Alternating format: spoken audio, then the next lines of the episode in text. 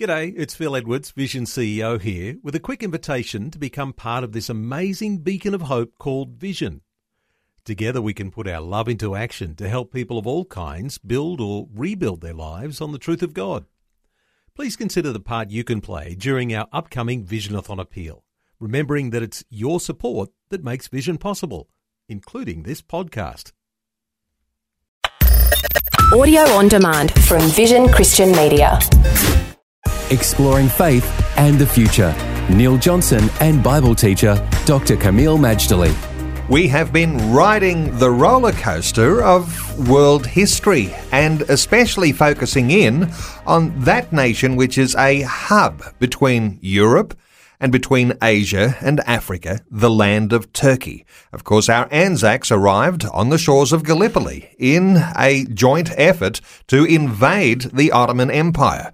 One of the personalities that emerged out of that conflict was Ataturk, Mustafa Kemal Ataturk. We've been talking about Ataturk a little, Kameel. This man brought in a lot of reforms in the land of Turkey.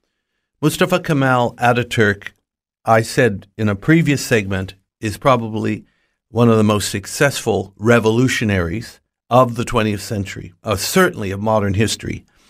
So, what did this man actually do? Well, apart from, of course, he successfully defended Turkey in the Gallipoli invasion, 1915. He successfully won the Greco Turkish War of the early 1920s. But in addition, he had a conviction that Turkey had to go from its decrepit, corrupt Ottoman past into a modern, dynamic future. For that to happen, it had to quit looking east, it had to quit being a theocracy, a rule by religion, it had to be secular, Western leaning, democratic, and Europeanized.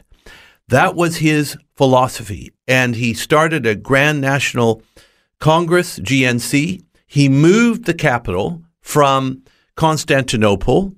He then insisted that it always be called Istanbul, but he moved the capital to Ankara. And again, to give it a, the country a fresh start. But that's only the beginning. The GNC is meeting in Ankara. He has become the president of the Turkish Republic. He wastes absolutely no time in bringing in reform. As a Christian, Kameel, how do we look at those reforms? Were they ref- were they reforms that were in any way favourable towards Christians, or are we talking about here secular reforms that open Turkey to its influence uh, and uh, to the influence of the world upon it? The reforms of Ataturk probably went both ways. They could, in theory, help Christians, but at the same time, Ataturk did a population transfer between the Greeks that were living in Turkey and the Turks living in Greece. He believed it was important that there be homogeneity in the races so they don't have the problems that they've had in the past. That meant 1.2 million Greeks were sent out of Turkey at the conclusion of this Greco Turkish War of 1922. 1.2 million. Something like 450,000 Turks in Greek territory were sent to Turkey.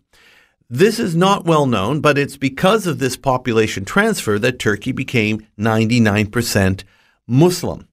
So that would not be favorable to Christians, would it? On the other hand, because Turkey was to be Western and secular and democratic, in theory, that meant you could have Christian missionaries. And I understand that today there are Christian missionaries, whether they are actually labeled as missionaries or they take advantage of Turkey's generous tourist visa provisions that you can basically be on a tourist visa for years. I can't say, I don't know. So it's a mixed bag there.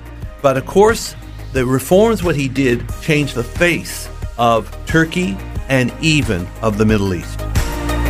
Faith and the future with Neil Johnson and Dr. Kameel Majdali from Teach All Nations. For more from Dr. Majdali, including books and DVDs on prophecy, Bible commentaries, plus today's and other episodes of Faith in the Future, go to vision.org.au. Thanks for taking time to listen to this audio on demand from Vision Christian Media. To find out more about us, go to vision.org.au.